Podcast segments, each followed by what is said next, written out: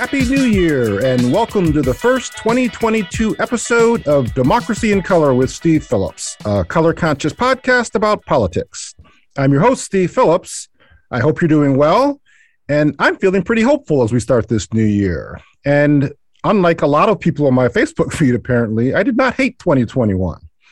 On the personal front, my wife Susan marked her five year milestone from her cancer diagnosis.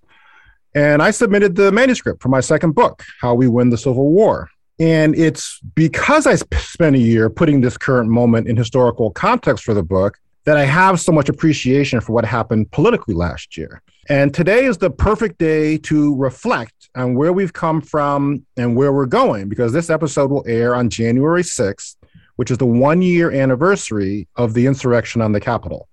And to be clear, that insurrection was absolutely an attempted coup in the United States of America. And then the violent attack was followed by the majority of Republicans voting to throw out the votes of the American people who had elected Joe Biden president. And refusing to accept election results is the conduct of dictators, their enablers, and it is a core definitional element of fascism.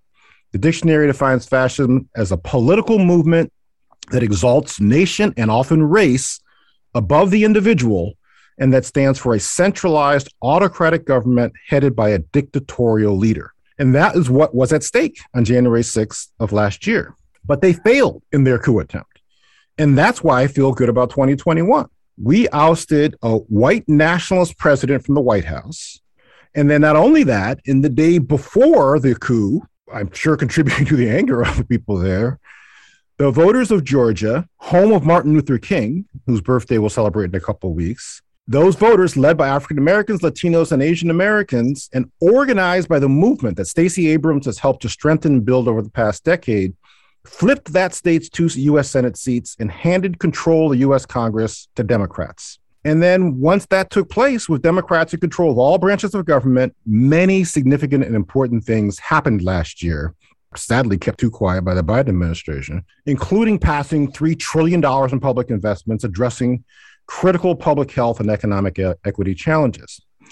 So, yeah, I feel good about 2021 and I feel hopeful about 2022, even though we have enormous challenges ahead of us. And we're going to get into all of that in today's episode as we pause to reflect, look back at the year that was, and then look ahead at where we go from here. And for that conversation, I'm delighted to be joined by my co host, Sharline Chiang, back from her international adventures in the wilds of Canada, where her in laws reside. And we're also joined by Democracy in Color staff writer, Fola Onifade, making her second appearance on this side of the microphone. Fola is the backbone of every episode, helping us focus our thinking and organize our thoughts. And we're thrilled that you'll get to hear from her directly as well today. So, Happy New Year, Sharline and Fola. How are you both? How was your break? And how are you guys feeling heading into 2022? Hey, Steve, Happy New Year. Happy New Year to all of our listeners. I'm still having such a good feeling about having spent some time with my in laws in Canada. We had had to miss Christmas and New Year's, the holiday season last winter because of COVID. And this year we squeaked by. we decided to go, and the restrictions were, um, you know, a lot uh, easier to deal with. So we we went for it, and we had just a family. We didn't see anybody else. Spent a lot of time in their cozy house and also a lot of fun in the snow. We were lucky this year. We got a lot of snow. And then we left right before a big snowstorm. So, and, was, I hope um, your mother in law appreciates that I did not pull you into manic book writing and ruining yet another Christmas vacation. it wasn't manic book writing, but there was a, there was definitely we're still we're still chipping away at it. But yes, she does definitely appreciate I was able to spend a lot more time this time in which we weren't on full deadline trying to get a big lift on in another manuscript during the holiday season and I think with what we've all gone through over the you know since 2020 just getting time with family who mm-hmm. live far away is i appreciate it a lot more than i used to and there were lo- lots of movie watching and hot cocoa and popcorn and you know just quiet time and I, I am just really thankful. How about you, Fola? Yeah, I also had a very quiet holiday, um, but it was really nice. I'm in New Jersey with my family where they all live, and it was quiet. Still here. We got like a little snow flurry, and that quickly melted away. Um, I'm sure we'll talk about it later, but I watched a lot of um, Insecure and just catching up on shows that, that I love. So, uh, good holiday. I'm excited for 2022. Excited to be on the first episode of the year. So, um, thank you for having me. We're so glad you're here. And yes. shout out to Jersey. Oh, you and I are Jersey girls. Yes, New Jersey is definitely in the house hi. for this episode. I have not been to Jersey in a long time. My parents are, you know, still wanting us to stay safe over here and waiting for the, them to feel comfortable for us to visit them. So give it a big hug and have some good pizza for me. yeah. I had some New York pizza a couple mm. Yeah, missed that. There's this line in uh, Sopranos where the daughter is in college and she's trying to explain to Tony Soprano. She says, "The state is oppressing the individual," and then Tony Soprano goes, "New Jersey, right?" so. A small trivia: A friend of a friend's parents' house was rented to film in The Sopranos. It was one of those gigantic homes. I think it might have been their home. Oh, wow. You know, the main the main family's home. Mm-hmm. So my Jersey roots are quite deep. Uh, so just pivoting to what we're going to talk about mainly today, uh, you know, I keep thinking it's it's a new year. I do wish that we could have like this super light first episode, but there is something really important that um, I know we all want to talk about. It, and it just happens that when this episode is coming out, it's the one year anniversary of the Capitol Hill insurrection, as you mentioned, Steve. And again, that took place on January 6, 2021, exactly a year ago from this day, again, the day when this episode is being released. And so, what I'd really love for us to do is just share our thoughts on the fact that it's been a year that this violent attempted coup happened. It will always be something that we remember as we begin a year because it, it was, you know, the first week and it was a pivotal moment in our nation's history. I know that there's certainly a part of the country that wants to pretend like it didn't happen or you know dismiss it and sort of either sweep it under the rug or just say oh that you know it's just a bunch of rabble rouses it was, it was just not. a tour of the capitals yeah. what some of them are saying yeah just a few you know troublemakers as mm-hmm. suppo- as opposed to really i think what i'm interested in doing is year upon year you really reflect and think about like the meaning of it and uh, for me i'm still processing it I, like i think a lot of people in this country are and a lot of political analysts are still trying to look at what are the ramifications what is the right takeaways so i wanted to just go around and have us share some of our personal feelings and thinking about this particular anniversary of the insurrection one year later because it is a new year and we are at the beginning of a full on election year. This is a midterm cycle. We're going to have midterm elections in the fall. How are both of you sitting with this? Uh, and Fola, I thought I'd have you start first. Yeah, well, just thinking back to to last year when this all happened. Uh, as a proper young millennial, or as Olivia, our producer, likes to say, I'm a Gen Z cusp. Um, I'm really proud. um, she just likes to say that so she can feel like another elder in the room, even though she's only a little bit older than you. Oh, Olivia, Olivia's an old soul though. So. yeah.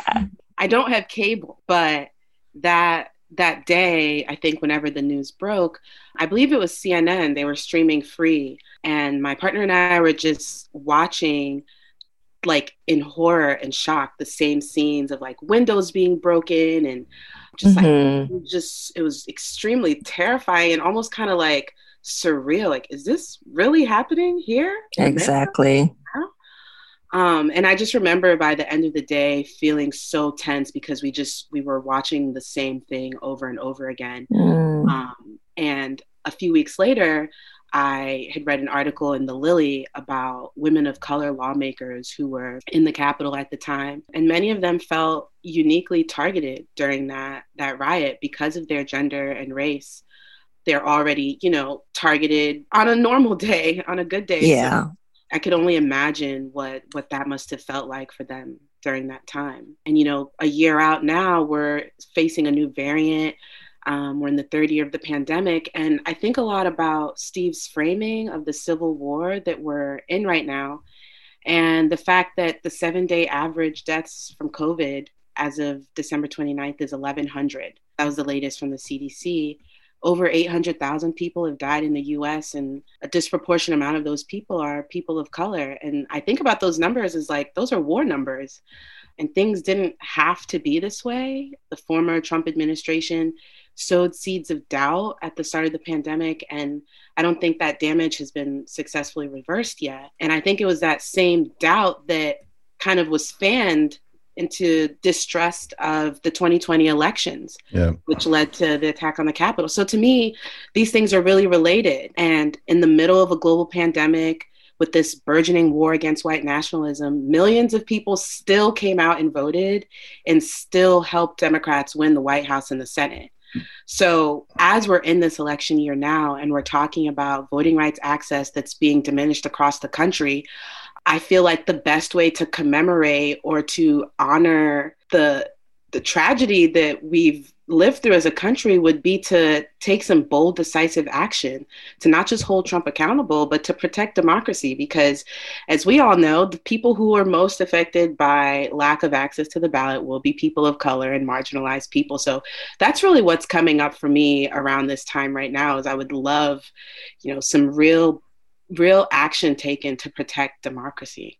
Absolutely. And thank you. You just put all of that, you know, so well. This, you know, point about democracy being at risk. They, I just read an article in Vox, and I'm sorry I didn't take the notes to get the exact title and author's name, but we'll put it in the show notes. It opens with this line essentially saying, there is no modern democracy right now that is as at risk of being toppled and dismantled and, and coming apart as the American democracy. And it really just, it just really shook me because, and I think a lot of even those eh, who are Democrats and progressives, I feel like maybe it's because of also pandemic life that people have almost I don't know, forgotten about the insurrection in Trump years, or you know, people just got really fatigued and they they don't really want to think about what continues to be at stake. But when I read that article in that opening line, that it is a continued reality that there's no guarantee that this center will hold, that this um, you know democracy will last. It was really just a continued reminder to me that we just need to keep sounding that bell and reminding people and have that wake up call happen that we just can't be complacent just for me, just jogging my memory, thinking about that moment when I learned about the insurrection, there was this great irony in the situation I was in. We had just finished, I know all of you will remember, we just finished recording that morning an episode essentially celebrating the two seats uh, Senate seats in Georgia had flipped, and of course, giving so much credit to Stacey Abrams and celebrating her brilliance we were just all high. I know I was high. I was still probably writing. I had not slept that much, you know, just uh, so excited and following the news and waking up early to see the latest news reports and seeing all the posts on social media about Stacey and her pictures. And so right after the recording, I actually quickly went to check my phone because I wanted to see more celebration about Stacey. I was like, oh, maybe I'll post something. I want to see what's the latest. And instead, I just saw the live footage. And I was completely, uh, like you said, like I was in shock, stunned, in disbelief at what I was witnessing, which was the rioters smashing windows, Congress people barricading their doors and hiding, and just the complete chaos of it all.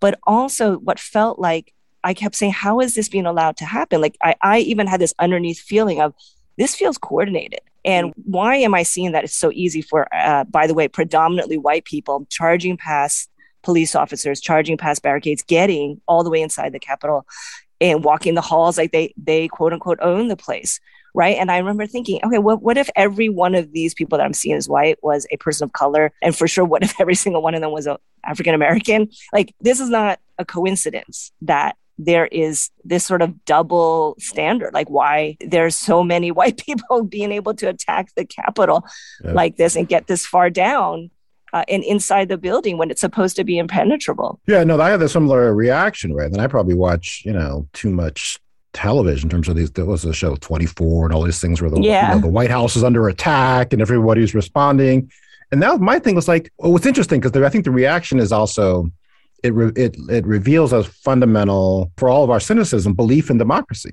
Is that you shouldn't be able yeah. to attack the Capitol and yeah. that that shouldn't be able to happen, right? And yeah. so it's like, well, where are the police? Where is the military? Mm-hmm. Can, any, can anyone just walk into the Capitol where all of the elected officials and the vice president is without being stopped? Not just without being stopped. That's like the first piece, but nobody coming to the rescue. Mm-hmm. And so that's where you get to this coordinated piece, right? Mm-hmm. So I think mm-hmm. this may actually come out with some of the investigations that uh, Congress is doing about what actually happened is it's well, two things happened actually. One thing, uh, none of this has all been fully connected the dots, but Trump actually replaced the head of the Pentagon after the November election, and he kind of put like his own people over there.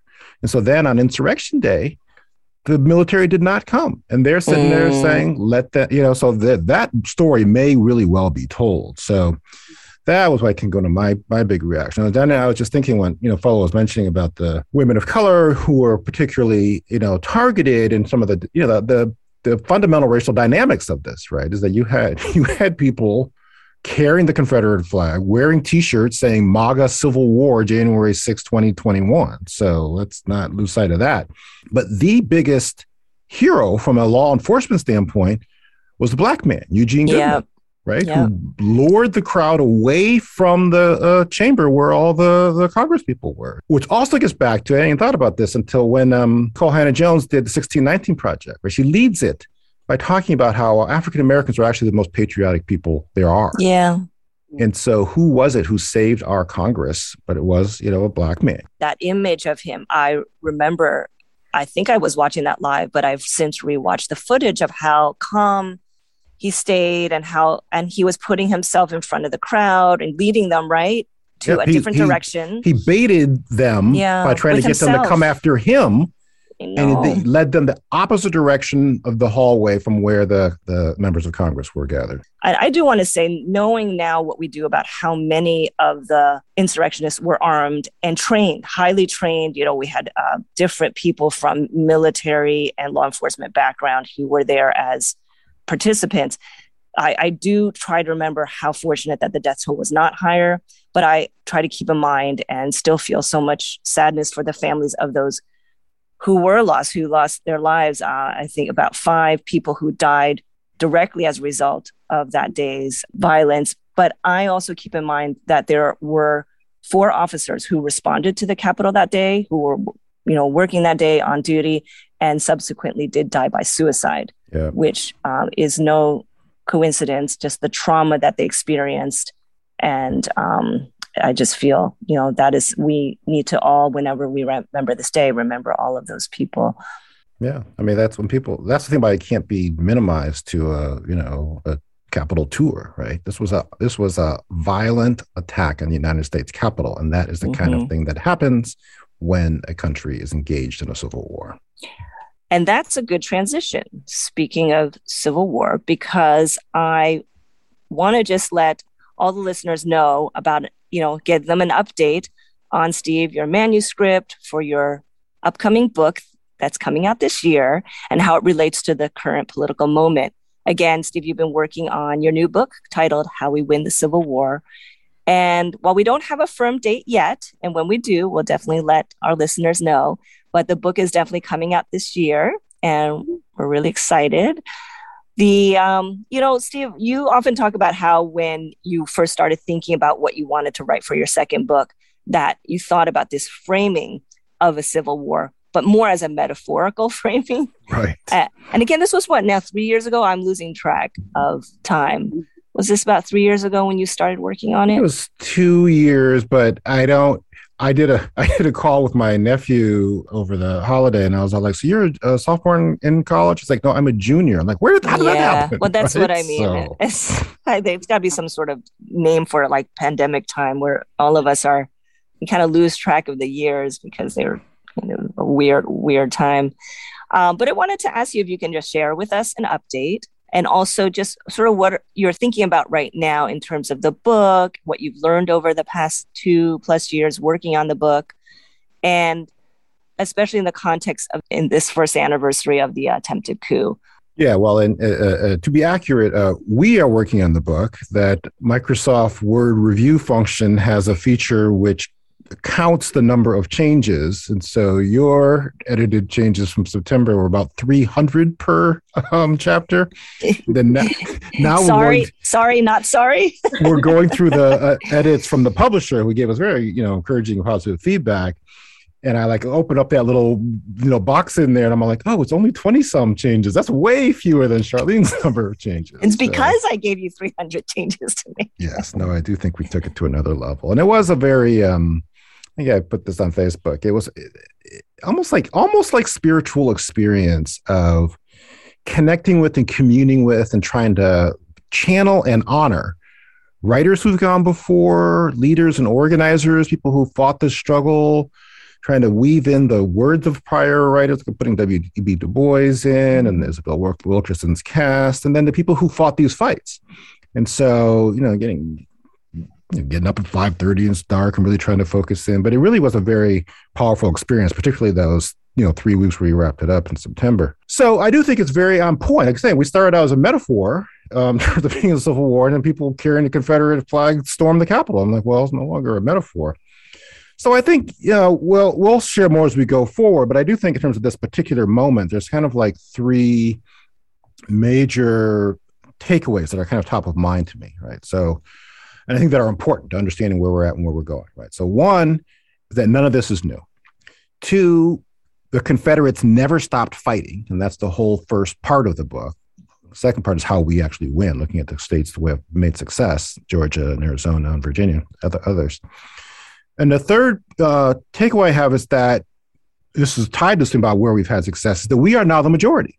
And we should win this war, and we are winning it when we fight properly. And those are the case studies that we lay out in the second in the second part of the book. So in terms of none of this being new, just like just I think a, a couple facts that if like kind of stood out that il- illustrate or dramatize this reality, right? And it's funny because you know I think I generally had some fair amount of knowledge about U.S. history, but when you really dig into it, it's like really quite eye opening, right? So the Civil War itself was the result of refusal to accept election results. And so we coming out of a situation 2020 where Trump and his supporters refused to accept election results and went through all of this effort to culminate in the attack on the Capitol. It's not that different than what happened in 1860. Right, the slaveholding states refused to accept the results. Just three days after the election, the South Carolina legislature convened to vote on a measure titled resolution to call the election of Abraham Lincoln as U.S. president a hostile act. Mm. And so that's three days later. And so then that in the weeks that followed, that you then had multiple states actually voting to secede from the government. I kind of wonder if Trump had called for states to secede, how that would have played itself out right in last uh, December. And so they, this was like just weeks after the election and what led up to the whole Civil War, and that it's number of states voted in December to secede. And uh, in Gone with the Wind, Margaret Mitchell, who's the author of Gone with the Wind, she actually has this line of dialogue in there about fortunately, Georgia decided to wait till after Christmas to secede because otherwise it would have ruined the holidays, right? So right. it's just like because that's that's what's important. Exactly, how people actually look at all this stuff. And I think the other part of this too is that there was an a organized plan to assassinate Lincoln before he took office. There's a whole book called the Baltimore Plot and then while he was en route from Illinois to DC, they're going to try to assassinate him. And so this whole reality of the unwilling, and you see it now on television. These reporters keep trying to ask these different Republicans, do you think Biden was elected legitimately? And people, a lot of these Republicans won't say that he, most of them probably won't say that he, that he was. So it's very much the same mindset and the very same mold of refusing to participate in and agree that this is a democracy and that we have results and we're going to abide by the results that's the, the behavior and mindset that led to the original Civil War. So that's, I think, one major takeaway. None of this is new. Then the other piece, the, I think the major thing, which is most particularly uh, relevant, I think, in terms of heading into 2022, looking at all these battles in, you know, in Congress and in the states, this whole voting rights piece, is that they never stopped fighting. And that's something I think a lot of Democrats, I think, frankly, even Biden doesn't want to believe this. I mean, clearly Manchin and, and Sinema don't believe that the other side is, is fighting at this level. But it's critical to appreciate the nature of the fight and how and the unrelentingness of it. Right. So, I mean, the one thing that's most fascinating to me is how little actual understanding we have about Lincoln's assassination. Everybody knows Lincoln was assassinated, you know, jokes about, you know, Mrs. Lincoln, how was the play and whatnot. So it's part of our culture that Lincoln was assassinated, the first president ever assassinated. But very few people realize when and why. And I didn't realize this until I started, started writing the book, right? Just five days after the Confederate surrendered, Lincoln was assassinated. And shortly, a couple days before that, uh, John Wilkes Booth, right, heard Lincoln at the, he went to the White House. Lincoln came out of the White House and like on the whatever steps there, gave a speech to the public about where we go from here, et cetera. And he was talking about in a limited extension of the franchise to some black folks being able to vote. Right. So John Wilkes Booth is in that audience, turns to a friend and says, That means nigger citizenship. Mm. That is the last speech he will ever make. And two days later, he went into the Ford Theater and shot Lincoln in the back of the head. So that's not surrendering in terms of the Civil War, right? So you take that and then you just carry it all the way through. And this is what we go through in the book. It's just all the way up to you know, the Klan was created in Christmas of 60, 1965 by ex Confederates. The whole history of lynching that, you know, where the whole world really was galvanized and traumatized by what happened to George Floyd, you know, because it was caught on, on, on video. Mm-hmm. All those marches, all those protests, all those different changes. There were two lynchings every single week in this country for 33 years. So it'd be mm-hmm. like a mm. George Floyd, two George Floyd murders every week for 33 years, designed to stop people from voting, right? So you have the situation that in over the course of that time, Mississippi went from having 67% of African Americans registered to vote by 1955, it was 4%. So that history of terror is another component of they've never actually stopped fighting. And then what we're seeing now is this whole thing, all these laws that they're passing to be able to, again, restrict the vote. And that people think this stuff is new, but we used to have, and the Supreme Court basically affirmed white primaries. And they could say, oh, yeah, only white people can vote in this primary. And this was like legal for like 30 years within the country on the theory that, like, well, if everybody can vote in the general election, then it's not racially discriminatory and the, the primaries are not government entities. But the South was a one party state. So that's why we went through that whole piece. So this level of voter suppression is ongoing and tied to this whole piece about never actually giving an inch. So uh, I think looking at things in that context helps us appreciate the nature of the fight that we're in at this moment and that continual thread that the thread that runs through our history of the conflict between the, those working very hard to preserve white supremacy and white dominated power and the other side which is you know you know more interested in a multiracial democracy and and fights for understanding the humanity of people of color and and sees them as deserving of equal rights if not total equal rights, you know, throughout history, there were, you know, just at least more rights, increased rights. And and how much of it hinges on the, the, the voting rights, right? Who gets yeah. to vote and that we're you know here again so having said that you say it's continuing i'm reading articles that this is just the beginning that something like january 6th could happen again what are our reasons for being optimistic. I know a lot of times you talk and you say, well, you still feel optimistic. And your book, you know, offers hope and optimism. So, what are some reasons why we should feel optimistic if this is something, a pattern that has not yet stopped? well, it would not be a conversation with or podcast with Steve Phillips without a Jesse Jackson reference. So, I was with like I always Jack- say, it could be a drinking game. Yes. every I- podcast episode, every time you message Jesse or Stacey would drink we brought Jesse out to speak at, at um, a rally in Sacramento, California, at the state capitol in like 1987. And we're and he had like been out on the West Coast and he flew back east and his travel schedule was incredibly hectic. And that someone's like, Jesse, you must be so tired. You're traveling all over the country. Jesse says, beats picking cotton. Right. And so fundamentally, we won the Civil War and ended slavery. And so that, and that was not a given. And mm-hmm. so that's a, but I, what that reflects, which is why the core element of, I think, why we should all be optimistic is that the Confederates and even the Confederate supporters are not the majority of people. And that it's alarming and shocking and horrifying how many of these folks voted for Trump after all of his, you know, naked racism and incompetence, but he still lost. And so it's far more than we would like to admit, but it is a minority. And that's the fundamental optimism. That's the fundamental reality as we head into 2022. that there is a new American majority, the overwhelming majority of people of color, the meaningful minority of whites, is a majority of the voters, a majority of the people. It elected a black president twice, ousted a white nationalist, flipped the two Senate seats in Georgia, and flipped the United States Congress.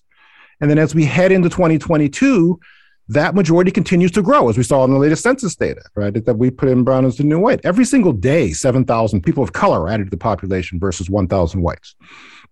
So the, the tide is in our direction, and then we're starting to see the results. It in Arizona, we saw it in Georgia. And as you look at 2022 and all these different races, and the Senate races, and uh, uh, Arizona, Florida, North Carolina, Wisconsin, Pennsylvania, you have strong candidates of color running, you have multiracial coalitions. Um, yes, Texas is in that mix and should be in play. We did a piece in the nation around that. So all of this is trending in our direction. As you know, Sharline, when we did the first book, we made the argument around there's a new American majority. If we organize and we turn out, we will actually win. Stacey Abrams did that work. Stacey Abrams got us connected to Raphael Warnock five years ago to give us a blurb for the book. First one to give us a blurb. Yeah. And Reverend Warnock. Exactly. And so that not just theory, that analysis is being proven. And it was proven in 2020, it was proven in Georgia, and that's continuing to trend in our direction. If we lean into it, if we embrace it, if we follow the leadership of you know visionary people of color in general, people like Stacey Abrams in particular, we can and should win and continue to expand our majorities in 2022 and beyond. Yeah, and I, I just want to say that I think I may have applied it or talked about it when I was talking about what it was like for me to watch the you know the live coverage of the insurrection i remember on top of feeling you know the the the shock and the anger and the grief and, and the terror i was just really if i may say so just pissed pissed off that i was in wanting to celebrate and have the whole world and social yeah. media have like five more days at least if not five weeks more of celebrating stacey abrams and her brilliance and her leadership i had just been having so much fun you know reading all the shout outs to her on twitter it you know because all of us in democracy color have known about her for many years. One of our um, first podcast guests. Yeah and i remember um, you know you again steve and susan have been early mentors and supporters of her so i knew her before a lot of my friends did but now suddenly everybody was like her best friend. Like right. everybody's like oh yeah i know stacey or i've known of her brilliance and I remember that great meme where she was one of the Game of Thrones characters that was going around, right, like, right. you know, just like yeah, kind of like, how do you like me now, or you can thank me now.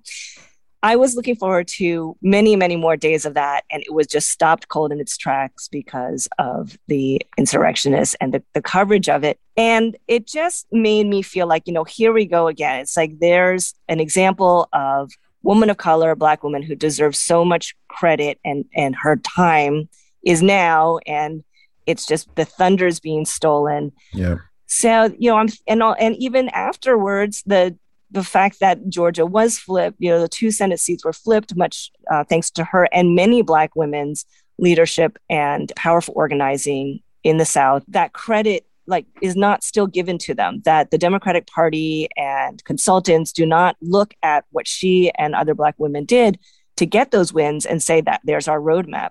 So, my next question I wanted to ask Fola this year, 2022, I'm reading some articles about how this is going to be another historic year for Black women in politics. There are going to be a number of historical races and possible historic wins. For example, I don't even want to say if, but when Stacey wins her gubernatorial race in Georgia, she would become the first Black woman governor in US history.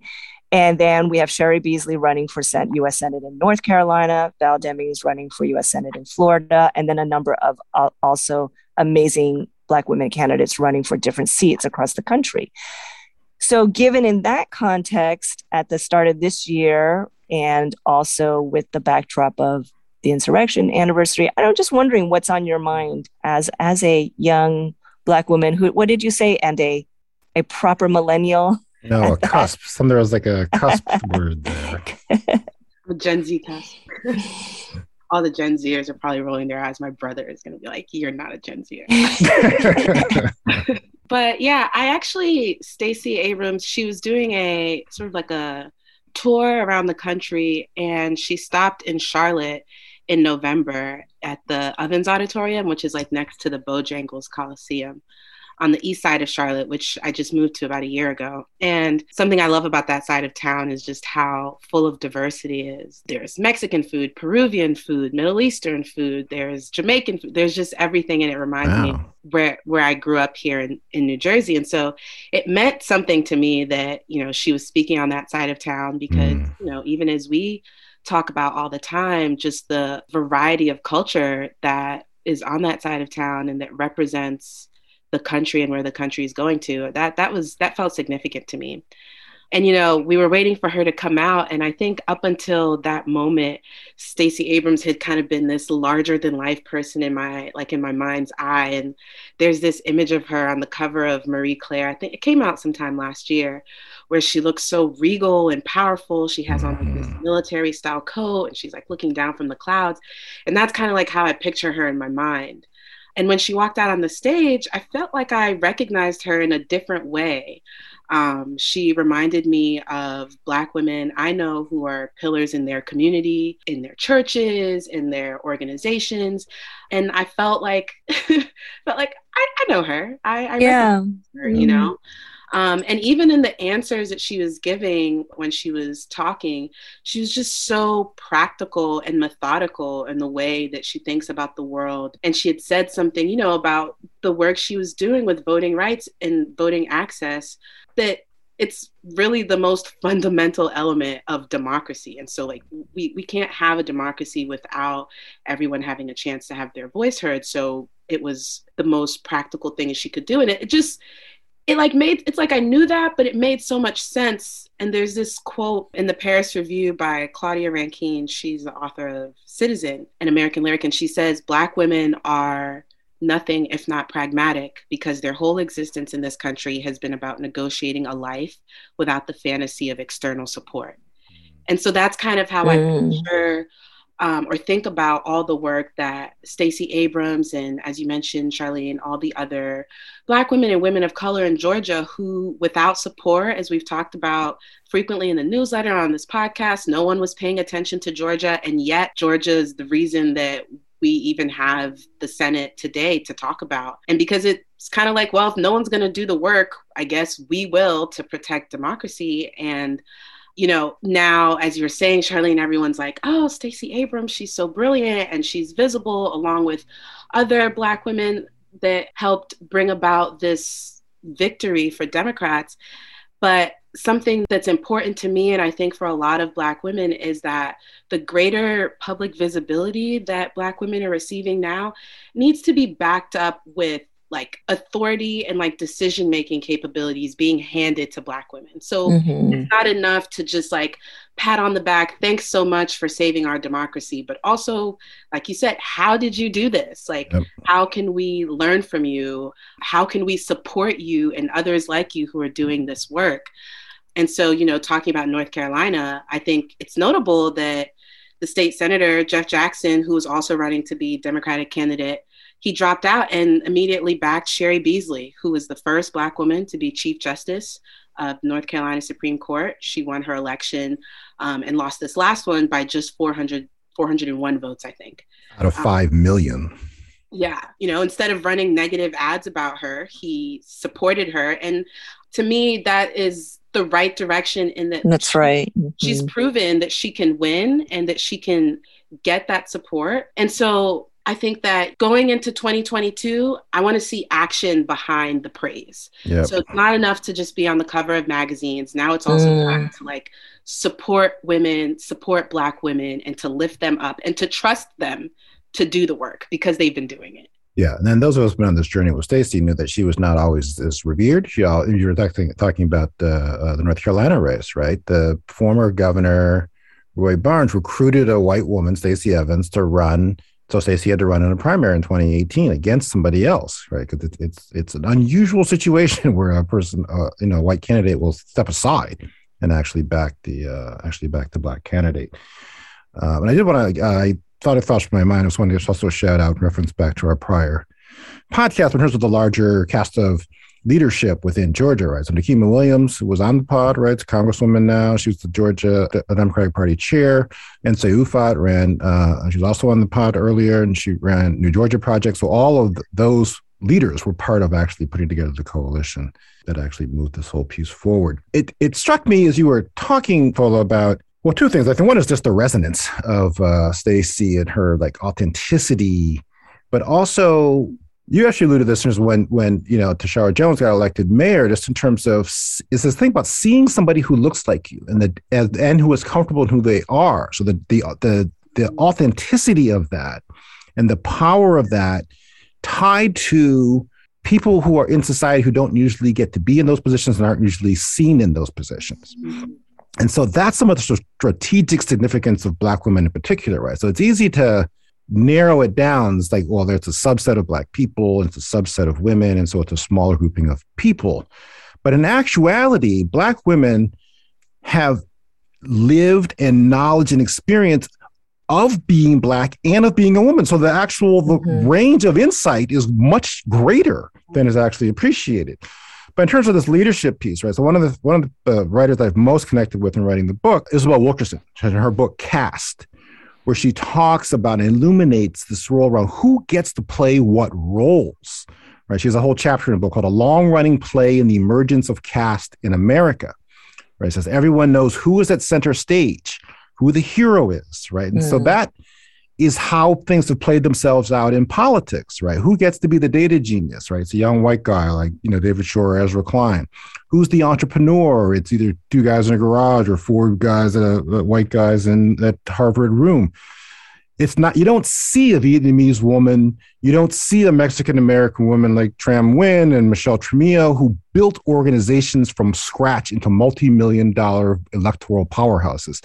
They're entrepreneurs. And you certainly don't see people running states as people who look like Stacey Abrams. That role is not reserved for people who look like a dark-skinned black woman like Stacey. And so that's going to be a lot of what plays itself out in 2022. We have the opportunity, I think, to resonate with and follow and back those types of leaders. Val Deming, Cheri Beasley, Stacey, the other people we had talked about. But I want to actually ask you for a little bit about somewhat broad, more broadly, because this plays itself out in, in uh, art and culture as well, mm-hmm. right? You saw a lot of it in um, the backlash against uh, when they were proposing Idris Elba to play James Bond. Mm-hmm. It's like that role's not supposed to be played by somebody who looks like Idris Elba, right? I'm like, oh, I don't want it. yes, like, i was not one of the protesters.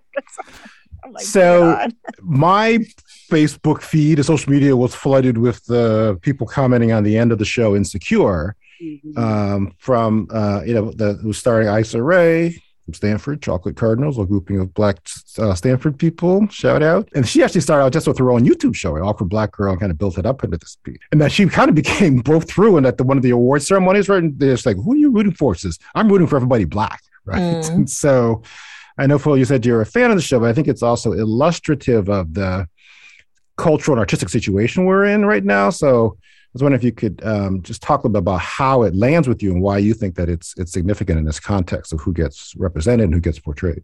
Yeah, I am a huge fan. Um, I caught the final episode of the series a few days after it aired, so I had to like dodge spoilers on Twitter mm-hmm. and Instagram. Like nobody cares if you're not watching it immediately when it comes yes, out. Yes, I feel you on that.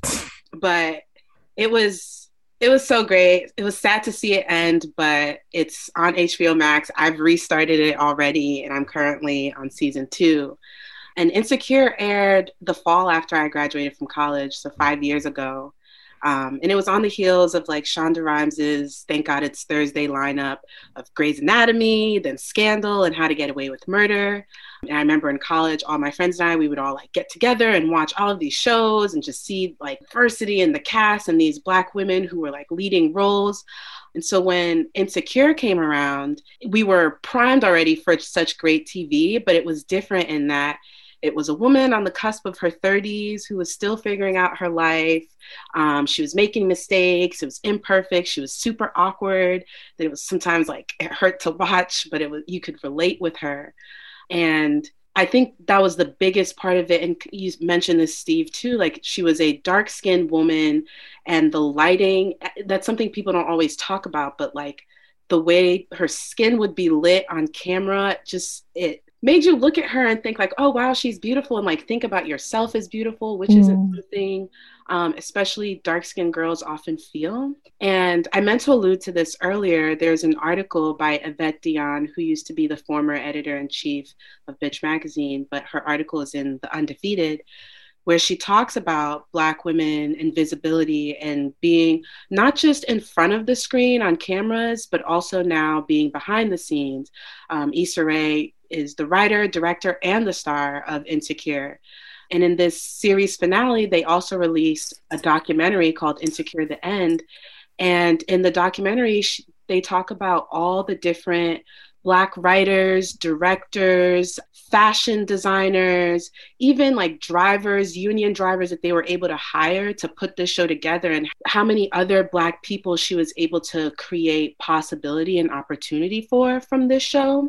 And when I think about, you know, representation or seeing someone who looks like you, for me, what's been coming up a lot is just how much it expands the imagination for what's yep. possible. Yeah. Yeah. You know? And then it shows what how much talent is out there. Right. Yeah. And people say, oh, we can't find anybody. Right. Shonda Rhimes was a unemployed script writer who was working as an office administrator. Wow. And now she's the dominant creative force in the country. She didn't get mm-hmm. suddenly get talented. She suddenly that's got right. empowered, right? Yeah. She got the opportunity. Mm-hmm. And that's something you always mentions to me too, Steve, right? Like there's there's always that like imposter syndrome and Issa Rae had a similar situation. I think the Larry Wilmore was um, he's a staple in Hollywood and he took a chance on her. Insecure yeah. was her first, you know, show and and the, in the documentary she talks about how many different rewrites they had to go through and it's change the culture of television and yep. um, you know everyone is going to be working up to the level of insecure yeah Manful, I know you've got me uh, many times excited to watch Insecure, and I've checked out uh, a few episodes, and I do really like it, but I haven't made the time to watch all of them. But now, for sure, I, I feel like right after this recording, I got to binge. you won't regret it. Yeah, well, I do, and I do think it, you know, tying it back in, right? That this is an example of the talent that is out there, and that if we will embrace and invest in that talent, what did I say? I saw some. I saw the phrase where someone said that people of color are over mentored and under invested in. And I think that that's what this art and culture piece show. And that if we're going to win politically, we've got, you know, Stacey Abrams was underinvested in until more recently. But now, if we invest in her, if we invest in Val Demings, we invest in Cheri Beasley, we can actually have a very great 2022 politically. So uh, we're up against the time here, and so um, unfortunately, we've got to wrap it up. Uh, I could talk about this stuff uh, for hours, probably. It's quite engaging. Thank you so much, Fola, for coming out from behind the other side of the microphone and joining us for the conversation. And wish uh, happy New Year to all of our listeners. Good to be reconnected, and we're glad to be back at it um, heading into this new year. Uh, thank you for listening for Democracy in Color with Steve Phillips. Please help us get the word out about this podcast by subscribing wherever you get your podcasts, sharing with your friends, tweeting at Democracy Color and at Steve P. Tweets, and finding us at Democracy in Color on Facebook or subscribing to our newsletter at democracyincolor.com. And Democracy in Color is now on Instagram. Fola mans that account. You can follow us at Democracy Color. And if you listen to our podcast on iTunes, please leave us a rating and a comment. This podcast is a Democracy in Color production produced by uh, Olivia Parker with support from Sharline Chiang, Fola Onifade, and April Elkier. Recorded virtually with the assistance of the podcast studio of San Francisco. Onward into 2022. Keep the faith.